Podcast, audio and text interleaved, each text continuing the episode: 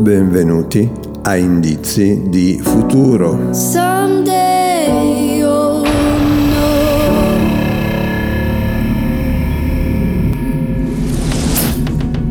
Oggi è lunedì 17 maggio 2021.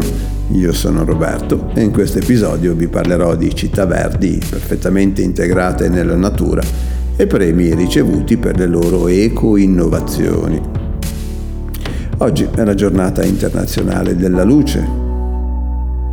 Il santo del giorno è Pasquale e il 17 maggio del 1866 nasceva in Anflower, in Francia, Eric Satie, grande compositore, grande musicista.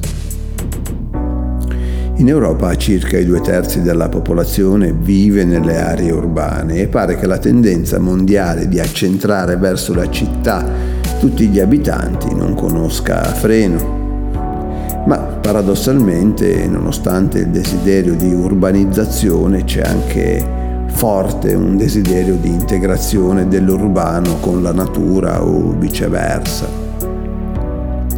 Desiderio di natura e desiderio di città. I più grandi architetti fanno a gara per costruire grattacieli confusi nel verde di alberi e cespugli su di ogni poggiolo o boschi con integrati edifici. Si vede a tal riguardo un bel esempio come il progetto Bosco Verticale edificato a Milano dallo studio Boeri, nel quale in due grattacieli si concentra la quantità di alberi, arbusti e piante equivalente a 30.000 metri quadri di foresta. Un altro progetto interessante è quello dell'architetto Renzo Piano per l'Accademia di Scienze della California. Un edificio mm, che si trova all'interno del Golden Gate Park a San Francisco. Il tetto di 60.000 metri quadri è costruito con materiali interamente riciclabili, si integra completamente nel paesaggio e assorbe pressoché tutta l'acqua piovana che vi precipita. Ma torniamo al tema principale, ovvero gli esempi creativi di eco-innovazione in grado di ispirare il vecchio continente, cioè l'Europa.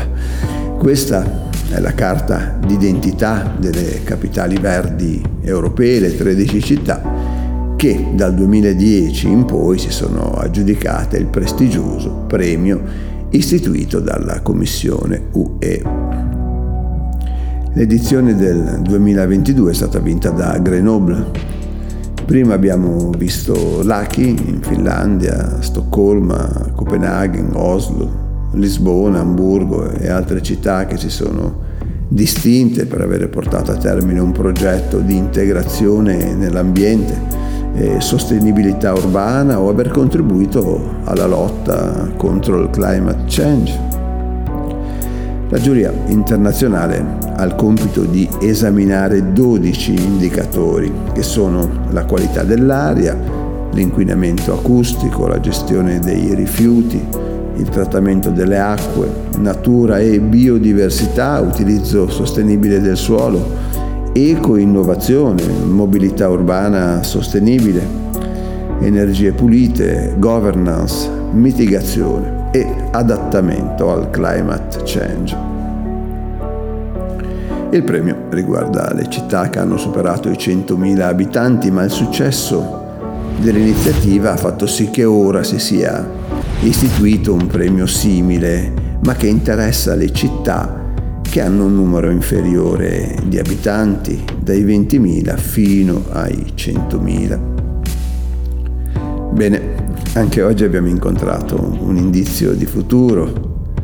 Le città che avremo nei prossimi anni saranno sempre più verdi e perfettamente integrate nella natura.